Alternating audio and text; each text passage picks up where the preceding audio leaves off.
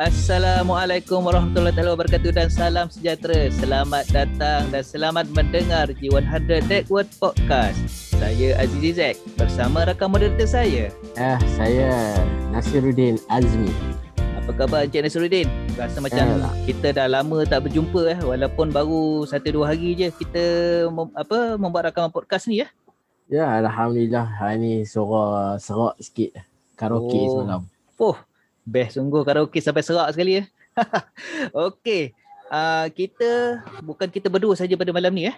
Okey, uh, kita ada dua orang tetamu. Okey, Wow. apa kata kita memperkenalkan tetamu kita? Tetamu kita yang pertama adalah Tuan Haji Amran Bacok. Okey. Khabar Tuan Haji? Alhamdulillah, terima kasih. Terima kasih Cik Azizi, terima kasih Cik Nasir atas jemputan uh, ke podcast Jihanda ni. Saya Amran Bacok, asal Johor, uh, menetap di Shah Alam, Selangor. Okay, so sebenarnya kami pun segan sebenarnya nak jemput. Apa nak nak Ah, petik orang, nak- orang hebat ni. ha, ni orang yang sangat berpengalaman ni sebenarnya ni. Okey, kita ada tetamu kedua eh, Cik Nasir. Okey, tetamu kedua uh, tetamu kedua kita uh, yang ni antara orang kata apa? Orang watak- lama lah, orang cakap otai ni. watak-watak yang penting lah kita kata kalau emas tu E tu tak ada tak boleh jadi emas dia jadi emas saja. Ini saya perkenalkan Cik Razani.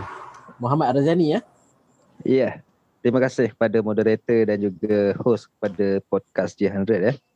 Nama saya Muhammad Razani, uh, berasal dari Tanah dan sekarang menetap di Shah Alam Selangor. Jadi saya ucapkan terima kasih kepada pihak penganjur kerana menjemput saya ke sesi podcast J100 pada kali ini. Okey, saya serahkan kepada moderator. Okey, terima kasih Encik Razani eh. Okey eh, apa yang saya tahu eh, uh, yalah sebelum kita menjemput tetamu-tetamu kita pada malam ni eh Encik Nasir eh, Ya. kita mesti kita dah study siapa tetamu kita ni. Apa yang saya tahu mereka berdua ni adalah salah seorang penyimpan emas yang boleh dikatakan yang lama. Otai. Ya. Betul tak? Ha, Saya So- rasa saya rasa kalau kata kalau kata orang cakap apa? Kira sebab perjalanan perjalanan ilmu tu ha, maksudnya perjalanan ilmu apa yang mereka ada ni nak banding dengan saya ni hanya orang kata apa setitis air di dalam cawan. Uish, Wah, um, Kalau Encik Nasir pun setitis air, saya rasanya setitis embun. Titis embun di daun di luar rumah. di pokok-pokok di rumah. Okey. Okey, tajuk kita pada malam ni eh, Encik Nasir. Tajuk kita adalah cabaran simpan emas. Cabaran. Okey. Ya, Uish. cabaran tu sebenarnya bukan men- macam mencap- tajuk sebelum mencabar ni. soalan tu. Soalan Mencabar, tu mencabar. Kenapa tajuk sebelum ni? Tajuk kita Encik Nasir eh. Tajuk sebelumnya adalah seronoknya simpan emas. So orang cerita pasal kenapa seronok simpan emas. Ya, kalau sembang macam dengan orang baru kahwin lah. Orang baru kahwin ni sembang seronok lah. Ah, tapi Hmm. kita sembang dengan orang yang dah lama kahwin ni kita sembang pasal cabaran. Ah, gitu. dia. So kita ta- kita tanya apa kata kita mulakan dengan tetamu kita yang pertama. Okey, tu Haji Encik Amran. Okey, salah satu ah. Biasanya orang akan tanya bila tanya Encik Amran Bacuk kan, mereka akan tanya, adakah Encik Amran daripada Bacuk Kelantan? Itu soalan yang soalan tu sangat mencabar selalunya. Tapi tapi ini keselingan je lah kan. Uh, memang kebanyakan orang ingat saya orang Kelantan. Sebab nama bapak saya bacok kan. tapi bila tanya tu saya saya bukan orang Kelantan. Okey, lagi itu eh. Deh. Apakah cabaran simpan emas Encik uh, kita panggil Tuan Haji lah. Saya biasa panggil dia Tuan Ah. Haji. Okey, uh, apakah cabaran Tuan Haji Amran dalam simpan emas sejak ber, dan sejak bila Tuan Haji Amran Okey. mula menyimpan emas? Saya simpan emas ni sejak Januari 2018. Ikut, Oh. Kalau ikut umur uh, simpan emas muda lagi. Cik Nasir eh. Wah. Oh, muda lagi ya. Tapi kalau kalau kalau umur tu tak boleh cakap lah. Lagi lagi senior saya kalau kalau kalau, kalau kat sini kan. Dia kalau dengar suara macam remaja. Ah, betul. Terima kasih, terima kasih. saya saya suka dengar tu. Okey, uh, dari segi cabaran lah, eh, cabaran dalam masa 3 tahun ni walaupun kata kan pendek lah 2018 kan. Uh, cabaran yang paling saya boleh bagi tiga lah tiga poin yang yang saya boleh share dekat pendengar-pendengar sekarang ni. Uh, yang pertama is mindset dengan ilmu. Kalau kita tak ada mindset, tak ada ilmu yang betul, kita itu cabaran paling besar kita nak simpan emas lah. Sebab dengan uh, ilmu dengan mindset yang betul, uh, cabaran nak bersimpan emas tu kita dapat atasi dengan mudah lah. Sebab dengan ilmu tu yang menggalakkan kita simpan emas lagi. Sebab kalau tak ada ilmu, contoh kadang-kadang ada orang simpan emas ni, dia simpan sekali betul dia dah. Dia, dia tahu nak untung je. Itu cabaran dia lah. Kemudian cabaran kedua is uh, macam saya cakap tadi is emosi lah emosi.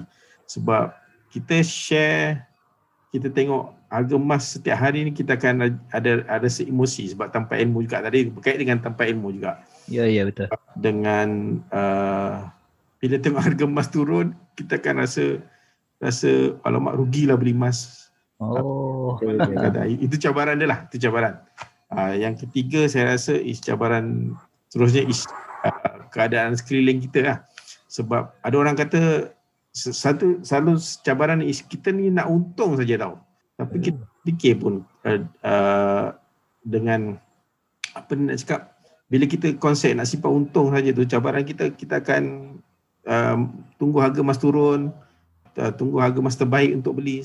Sebenarnya masa terbaik untuk beli adalah ketika ada duit lah Ha, betul betul betul. itu cabaran itulah cabaran saya rasa untuk saya share dekat pendengar mungkin mungkin Cik Razani mungkin ada cabaran ada ada idea lain kot gunakan cabaran tu Kan? ya Selalu, selalunya uh, kalau nak beli emas ni kita pick up dua tiga kali noh. ah, Kan? betul Kalau nak beli kereta tu tak boleh pick up pula tu. Dia nak beli kereta, nak beli gadget, biasa tak fikir banyak kali lah. Tapi paling besar cabaran is mindset lah mindset kita. Mindset kita Yes. selalu selalu terganggu dengan bila nak beli emas. Sesuai ke tak sesuai hari ni? Ah, sesuai ke beli hari ni? Sesuai ke beli esok nak tunggu harga? Ah, itu apa pun cabaran is mindset. Okay. terima kasih. Saya sangat-sangat bersetuju dengan uh, Tuan Amran. Apa pun mindset tapi mindset saja pun kalau main handset saja tak guna juga Betul kat tu. kan. Kita kena betul-betul kena ada ilmu lah kan. Azizi, Azizi kan. Ha, betul betul. Macam Tuan Haji Amran cakap tadi, kalau tan- tanpa ilmu ni eh, kita tak ke mana lah. Macam orang Betul. cakap uh, ada satu proverb, saya ada baca satu buku wang emas tu eh. Tuan Muhammad Zulkifli bercakap, emas is not everything, but it's something. Ah, macam tu lah. Okey, apa kata kita mendengar apa apakah cabaran yang dihadapi oleh Cik Muhammad Razani kita? Okey, terima kasih kepada tuan moderator. Jadi, seronok saya mendengar perkongsian daripada Tuan Haji Amran tadi ya. Dan perkongsian yang saya nak kongsikan uh, daripada saya pula adalah uh, tentang cabaran tentang untuk simpan emas ni ada kaitan tentang apa yang telah dikongsikan oleh Tuan Haji Amran sebentar tadi. Okey, kalau Tuan Haji Amran menyebutkan cabaran yang pertama adalah berkenaan tentang emosi, mindset kan dan juga ilmu. Jadi saya relatekan daripada ketiga-tiga ni cabaran yang saya hadapi adalah tentang menyimpan emas tanpa matlamat. Ah itu cabaran dia. Okey, jadi saya nak ceritalah pengalaman. Okey, jadi sebenarnya saya telah mula mengenali dan mula menyimpan emas ni sejak tahun 2011 ya. Tahun 2011 Mana ke- lagi-lagi sini daripada saya Tu dia. Okey. Otai saya cakap otai tu. 2011 ni masa tu dalam uh, keadaan dia sama macam sekarang. Masa tu emas uh, harga emas mula mendaki dan orang Berapa katakan sebenarnya? uh, masa tu lebih kurang dalam RM120, RM130 per gram. Alamak. Ha. Jadi masa tu pun keadaan sama. Bila harga emas boleh dikatakan setiap hari akan menaik. Setiap minggu akan menaik. Menaik. Jadi orang mula membuka mata dan semua orang nak simpan emas. Jadi bila orang nampak ada keuntungan dari segi sudut margin atau dari segi sudut kewangan, jadi orang nampak benda tu satu benda yang menguntungkan dan orang mula nak saya juga nak simpan emas. Sebab ialah kita dengan pelbagai maksud lah. Jadi taraf untuk menyimpan emas pada masa tu sama macam mana kita nak melabur dengan saham, kita nak melabur dalam hartanah. Okay, jadi kita nak dapat keuntungan dari sudut kewangan sahaja. Jadi orang mula uh, mula membeli dan menyimpan emas. Berapa pun harga masa tu orang sanggup beli. Sebab mereka sedar kalau beli hari ni besok naik. Beli esok lusa naik. Minggu depan naik, naik, naik, naik. Ha. Oh, Jadi ter, terganggu emosi ya macam Tuan Haji Amran cakap tadi. kan? emosi Betul, memang tak boleh tahan, tak boleh tahan. Sebab ada kawan yang jual hari ni, uh, beli hari ni, jual minggu depan dah dapat untung. Ah, Hmm. jadi semua orang mula nak menyimpan emas. Okey sebab nak dapatkan keuntungan secara jangka pendek. Tapi di sini cabarannya adalah bila kita membeli emas tu sebab hanya memikirkan keuntungan kewangan semata-mata. Okey. Jadi kat sinilah tak ada panduan ataupun uh, satu satu guidance yang betul macam mana nak simpan emas. Okey. Oh. Uh, jadi simpan emas banyak-banyak kita tak ada matlamat. Simpan sebab apa? Senang cerita nak kaya lah. Ha, nak kaya senang uh, kaya cepat. Okey. Jadi bila tak ada matlamat dia simpan simpan simpan dah ada banyak jual jadi duit balik kan. Dah dapat duit balik kita akan joli balik. Ha, jadi dia tak ada matlamat yang spesifik. Sedangkan kalau kita ada matlamat yang betul kita akan melihat kepada apa yang macam mana kita nak menambah baikkan dari segi faktor kewangan peribadi kita. Okey. Se- Oh, betul. sebab Hmm. contoh lah, contoh. Simpan emas yang terbaik ni adalah ketika kita ada duit lebihan. Okey, ada duit lebihan. Ada duit lebihan ni maksudnya duit yang tidak digunakan untuk perkara-perkara asas dalam masa yang terdekat lah. Bukannya duit susu anak, bukan duit pampers anak. Betul. Jadi ha, bila beli secara emosi, jadi kadang-kadang kita dah langgar rule kita duit apa pun asalkan jadi emas kita belikan emas. Ha, jadi kat situ dia ada risiko. Risiko dia walaupun kita simpan emas bagus untuk untuk untuk untuk keuntungan tetapi ada satu side lain kita tak perbaiki. Ada mana akan ada satu uh, satu pihak yang akan tercedera lah. Mungkin duit susu anak tak lepas, duit pampers Oh. anak tak lepas. Tercedera, eh, tercedera. Oh, tercedera tu. Eh, dan lebih lebih lebih menyayat hati kalau kita masih lagi bergelumang dengan hutang-hutang yang jahat. Mungkin kita ada hutang kredit card, kita ada Aduh. hutang lain kan. So jadi macam seolah-olah sama je macam kita simpan duit. Maknanya bila kita dah simpan-simpan kita korek. Simpan-simpan-simpan kita korek. Mis, uh, jadi bila kita tak ada matlamat simpan emas pun bila kita simpan-simpan-simpan nampak emas tu dah naik harga, kita jual, kita korek balik. Uh, kita juali balik untuk kepuasan diri kita. Jadi Mas bahaya. dia, Mas tu jual macam mana kita potong kerak-kerak ke? Ah tak ada dia emas tu dalam bentuk jongkong lah, dalam bentuk jongkong. Maknanya dalam masa tu pun dah ada jongkong yang kecil-kecil 1 gram, 10 gram kan. Okay, So, macam, kalau kita macam ni boleh boleh cerita sikit macam mana yang kata tadi tu. Kan mungkin orang tak faham kot macam mana boleh jadi cash macam mana. Daripada emas Okay. tu kita boleh guna macam mana. Ya, nak tahu juga tip-tip ataupun rahsia-rahsia. Cik Razani tu. Dia dia macam ni, kalau pada masa tu kita menyimpan emas ni hanya sebagai satu instrumen pelaburan bukannya simpanan kan. Jadi kalau kita nak uh, kita mula-mula kita beli. Kita simpan dapat untung kita jual balik. Kan naik harga kita jual balik. Lepas tu kita beli balik. Simpan simpan simpan kita jual. Itu biasalah. Tapi untuk Jual, lebih jual tu tangan dari, daripada orang ke orang tu. Ah, okey. Ah. Masa tu dia tak ada simpan emas ni bila gold rush dia akan ada satu community. Satu community Oh. yang wujud untuk ada kat situlah penawaran dan permintaan berlaku. Hmm. Ah, Maknanya bila harga sentiasa naik, permintaan sentiasa ada dan penawaran sentiasa ada. Dan setiap hari akan ada orang kata seller-seller yang baru lah tumbuh macam cendawan ketika tu. Wah. Ah. Bukannya seller saja kan. Waktu tu keluar juga scam-scam, skim-skim, Ah. skom-skom semua. Okey. Mula-mula itu- memang itu kita cabaran juga tu. Ah, Itu tu pun cabaran. Mula- Mula-mula kita simpan memang uh, kita beli emas nak simpan, nak peram untuk dapat keuntungan. Tapi nak lebih seronok pada masa tu adalah bila kita ada duit modal lebih, kita modalkan uh, beli lebih sikit emas tu, harga naik kita jual. Jadi kita upgrade daripada investor ataupun savers kepada trader. Oh. Ah. Oh, so Cik Razani dalam posisi mana sekarang? Savers atau trader? Okey, mula-mula savers. Tapi lama-lama rasa macam uh, nak upgrade lah kepuasan tu. Saya upgrade jadi trader. Main COD lah. Maknanya stok yang saya ada. Wah, COD eh. ya, maknanya Oh. stok yang saya ada tu, kalau kata uh, tak kira berapa harga dia pun, sama ada naik ataupun turun, ada ada permintaan orang nak beli, saya akan jual. Dan dalam masa Hmm. yang sama, uh, saya markup lah harga. Saya main harga, Oh.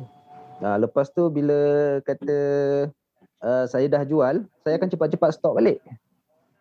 Ha, jadi saya bila saya saya restock balik, saya akan carilah harga emas yang lebih murah dalam pasaran. Maknanya saya restock. Oh. Ha. Ba- Oh, masa duit tu, duit tu tak habis macam tu tak ada lah cik. Cik Razani jual lepas tu duit tu beli gadget ke ada ah. itu cabaran berbalik kepada cabaran yang dikongsikan oleh Tuan Haji Amran tadi. Oh ya. Maknanya in between tu kalau adalah keinginan-keinginan yang kita nak nak penuhi kan contoh macam nak Ah. upgrade gadget dia akan bocor jugalah. So saya akan Ya. tarik lah daripada modal pelaburan saya tadi tu untuk dicairkan kepada perkara-perkara yang tu nampak sport ring tiba-tiba tak lawa dah. wah lah. Ha. Betul, Sebab tak ada matlamat kan. Kita kalau uh, kalau kalau macam sekarang ni lebih tersusun kan kita simpan emas sebab untuk jangka panjang, untuk anak-anak, untuk pergi haji kan, untuk waktu tua kita nanti. Tapi masa tu tak fikir. Simpan emas asal untung. So kalau dah ada untung kita boleh jual, kita akan belanjakanlah untuk apa-apa yang kita rasa kita nak. Uh, maknanya tak ada matlamat. Bila tak ada matlamat memang sama je macam kita simpan duit, sentiasa bocor walaupun simpan emas. Betul betul betul. Betul, Saya betul. sangat-sangat bersetuju. Matlamat. Apa-apa pun kita buat kita mesti kena ada matlamat. Macam Cabaran malam besar. ni juga kita ada matlamat dia. Benar Cik Aizi? Betul betul betul. Okey, uh, apa yang saya tahu eh dengan latar belakang Tuan Haji Amran eh.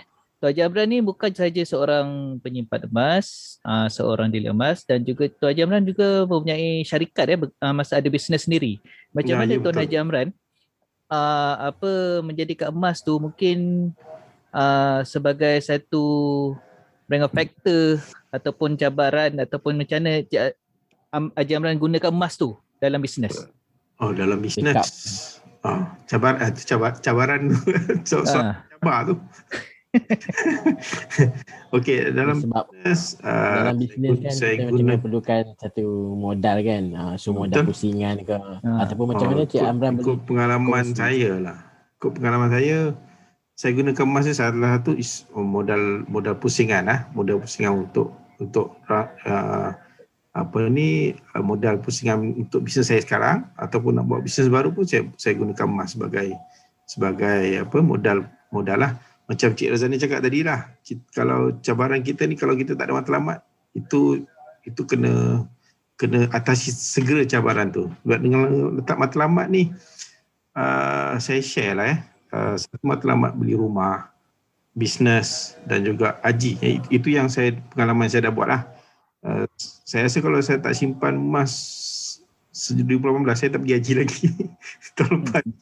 Itu, Oh, itu yang yang saya nak share selalu dengan orang lain lah sebab uh, Tuan, Tuan Haji pergi um, haji Tak, tu saya- saya- guna emas. Bukan saya ah, yalah saya saya gunakan uh, emas tu sebab sa- masa saya pergi dengan muasasah.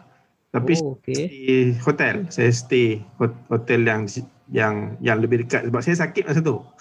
Oh, ya. Boleh saya tak boleh saya kat wheelchair masa tu kan. So paling dekat saya kena cek hotel paling dekat lah. Oh, okey Sebab okey. kalau ikut muasasah punya hotel memang jauh.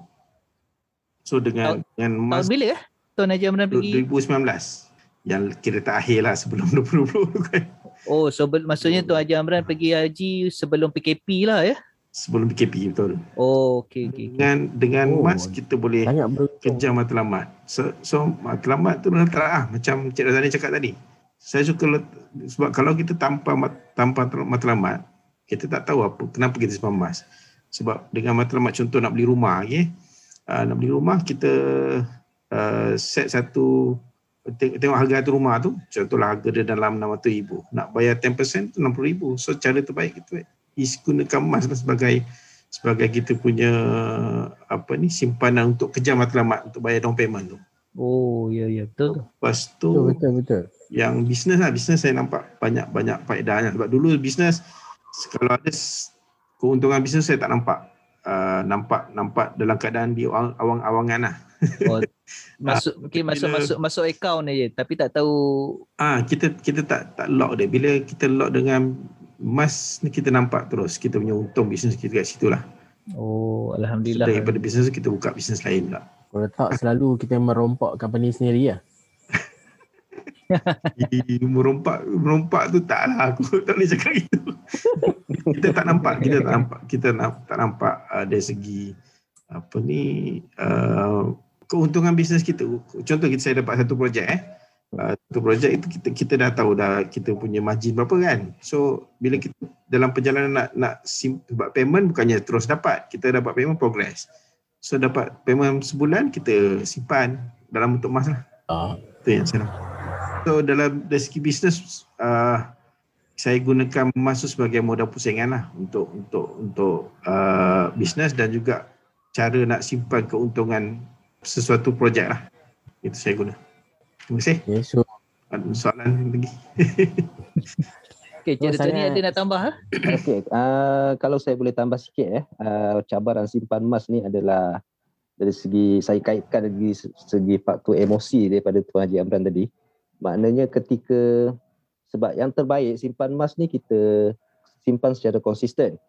Okay, dan yang kedua makna bila kita dah simpan secara konsisten, kita hanya fokus kepada pertambahan dalam bentuk gram, bukan dalam bentuk keuntungan wang ringgit.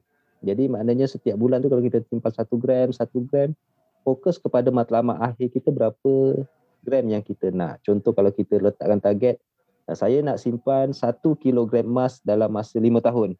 Jadi fokus ke Hmm. situ. Okey. Oh, Jadi dan menjadi cabaran besar kalau kita nak achieve target satu kilogram emas tu adalah salah satunya harga yang tak stabil lah. Bila harga sentiasa naik, uh, sentiasa naik kita akan alamak kita kena tambah duit, sentiasa tambah duit untuk gram yang kita nak target uh, nak capai. Okay. Bila harga dalam downtrend ataupun dalam trend harga emas menurun, jadi kita akan uh, risau juga eh, kenapa emas ni makin sikit, makin sikit ni kan. Maknanya bila dah sampai cak, uh, capai target gram yang kita nak nanti dapat tak nilai yang sepatutnya kita nak kan yang mana kita percaya dalam jangka panjang emas ni akan naik harganya sebab berdasarkan kepada seja, uh, faktor-faktor sejarah harga emas sebelum ni ya. tapi emosi. Jadi kat sinilah cabarannya. Kalau kita duduk seorang-seorang simpan emas, kemungkinan kita akan kalah lah. Kita akan kalah. Ah, Jadi betul-betul. penting kat sini kita mencari circle circle. ataupun circle orang yang me- mempunyai uh, azam Minat yang yang sama, minat yang sama, matlamat yang sama, Mindset simpan lah emas, kan? mindset yang sama. Okey, cari kawan yang baik-baik lah yang yang sama simpan emas ni uh, untuk sama-sama kita memberi semangat antara satu sama lain kan. Okey. Jadi tak perlulah kita nak uh, expose aku dah ada berapa gram, kau ada berapa gram. Cukup sekadar okey, uh, uh, maknanya memberikan semangat supaya kita terus kekal bersemangat untuk simpan emas. Ya. Hmm. Okay. Kalau kita tak jumpa circle yang baik di luar mungkin ceritalah sikit dengan dengan dengan isteri kan. Ha, ada simpan sikit ni nanti mungkin untuk anak-anak kita pada masa depan. Ha, isteri kata baguslah bang simpan emas kan. Ha, ada semangat kat situ kan. Ha, jadi kena oh, cari ni sokongnya kalau emas ni. Ha, betul betul. Barang tu barang kemas. Ha, ha. Dia cakap Dan- dan- emas je. Ha. dan, dan penting lah. Maknanya penting kena bagi tahu kat orang rumah kan. Orang yang kita sayang tu kita simpan emas ada letak kat mana berapa banyak. Kalau simpan dekat dalam akaun tu macam mana nak access akaun tu? Ha, maknanya sebagai persediaan. Jadi kita tak tahu nasib kita ni macam mana kan. Jadi kalau apa-apa berlaku kat kita maknanya dia orang tahulah. Ha, maknanya nak tahu nak access emas tu macam mana. Ya, betul. So, uh, saya rasa begitu. Walaupun rasa macam dengan sebenarnya tak cukup lah kalau nak korek rasa dengan Cik Amran, Cik Razani ni. Tu panjang Rasa lagi tu. betul boleh habis data internet tu. Okey, tapi macam mana pun apa yang saya boleh rumuskan dekat sini ki- kita setiap orang ni berbeza cabaran dia. Okey. Ya betul. Cabaran Cik Amran berbeza, cabaran Cik Razani berbeza. Saya, Cik Azizi, betul Cik Azizi? Betul betul betul. Ya, mungkin Ya. mempunyai cabaran yang agak berbeza tetapi okey, penyelesaian dia sama. Contoh dia macam Cik Amran cakap tadi. Ilmu, mindset. Cik Razani cakap tentang matlamat. Okey, mencari circle yang bagus. Empat ni pun dah merangkumi dah mas apa? Merangkumi dah uh, penyelesaian kepada cabaran yang kita nak hadapi sebenarnya. Okey. Setuju tak Cik Aizi dengan Oh, saya? betul lah. Kalau kita dengar cabaran-cabaran ni, sebenarnya kalau nak cerita pun tak habis lah sebenarnya. Itu baru cabaran saja lah. Belum tajuk-tajuk yang lain. Tapi Betul. tak apalah. InsyaAllah kita akan jemput semula kita punya tetamu-tetamu apa kita untuk bercerita tentang tajuk yang lain pula. Okey? Okey lah. Uh, saya ucapkan terima kasih kepada Cik Amran Terima kasih uh, sama. walaupun datang jauh bukan daripada bacok tapi daripada daripada ni saya minta maaf lah macam memainkan nama Eh pula. tak tak sedar. Tapi honestly, honestly macam yang Cik Aziz cakap juga sebelum ni saya mati-mati saya ingat Cik Amran ni memang orang Kelantan. Lepas Eh, tu faham. tahu nama mas nama nama Cik Amran yang sebenar, saya cakap oh okey, saya dah tersilap sebenarnya. Tapi Nama uh, tak apapun faham. nama tu cukup unik lah untuk saya ingat. Saya dalam banyak-banyak ni saya yang paling ingat first Cik Amran lah. Betul betul. Saya waktu saya mula-mula mengenali Cik Amran pun Tuan Haji pun macam Nyok orang Kelantan ah, ah memang orang Kelantan. Kita akan ingat orang Kelantan. Okeylah. Ah Tuan Haji Amran dengan Cik Razani eh. Okey, Betul. ah kebanyakan daripada pendengar-pendengar kita ni mereka mungkin baru nak mula menyimpan emas dan semua. Dan macam mana cara mereka nak menghubungi Tuan Haji Amran? Saya saya tak ada hashtag. Kalau buat apa pun saya memang melalui handphone sajalah. Uh, saya punya ni. Tapi kalau paling senang is uh, Facebook lah. Amran bin Bacok. Oh, main kalau orang cari Amran bin Bacuk Ah, terus dapat. InsyaAllah. Ah, okey. Okey. Encik Am, Tuan Haji Amran tak ada hashtag. Bagaimana dengan Encik Razani pula? Okey, Ah, ya. uh, nak nak nak cari saya senang je. Pertama saya aktif di Facebook. Okey, uh, type M H D R A Z A N I Muhammad Razani. Okey. Uh, mungkin nama ada ada nama yang samalah dengan orang lain tapi kalau yang banyak posting pasal emas apa tu ah itu saya. Okey. Dan Oh, baik, pastikan baik, baik. uh, okey. Dan saya gunakan hashtag yang pertama kembara emas dan yang kedua gerila emas. Oh, okey. gerila ni. Oh, gerila eh. Gerila. Askar ni askar. Saya sebenarnya selalu selalu saya nak tanya tau. Kenapa gerila emas? Okey. Oh, mesti kita semua nak tahu ni Ya. kenapa. Okey, kalau kita faham konsep gerila ni, dia akan bergerak dalam kumpulan yang kecil tapi dia ada, ada matlamat. Okey? Dan selalu gerakannya selalu surprise. Wah. Jadi sama, sama juga macam simpan emas. Jadi kita ada matlamat. Jadi nak simpan emas yang besar-besar ni kita mungkin belum mampulah nak nak beli terus kilo, dua kilo ke kan, even 100 gram ke. Jadi kita guna cara gerila. Cara gerila kita simpan satu gram sebulan, satu gram uh, sebenarnya ataupun cara yang paling mudah sekarang kita boleh mulakan simpanan emas RM100 pun dah dapat uh, aset emas. Jadi sebenarnya itu cara gerila tapi buat secara konsisten. Okey, ul- ulang benda yang sama sampai dapat matlamat apa yang kita nak.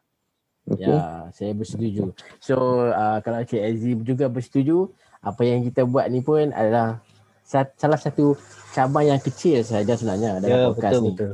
Ah, ah. Orang hanya dengar sahaja dan mungkin orang tak boleh imagine betapa kacaknya saya di sini. Tapi Allah Akbar. Ah, Oh, Betul dengan betul betul. Perbualan apa dengan perbualan kita malam ni mana kita tahu mungkin kita dapat me, apa, mem, apa, menyuntik memetik sedikit hati-hati insan yang mungkin nak mulakan simpanan emas betul Cik Aziz Ah, betul betul betul. saya sama amat bersetuju. Okey apa pun saya ucapkan terima kasih kepada dua orang tetamu jemputan kita, Tuan Haji Amran Bacuk dan juga Encik Muhammad Razani. ya terima Terima kasih. kasih Terima kasih. Dan terima Dan kasih juga- kembali dan kepada juga- semua.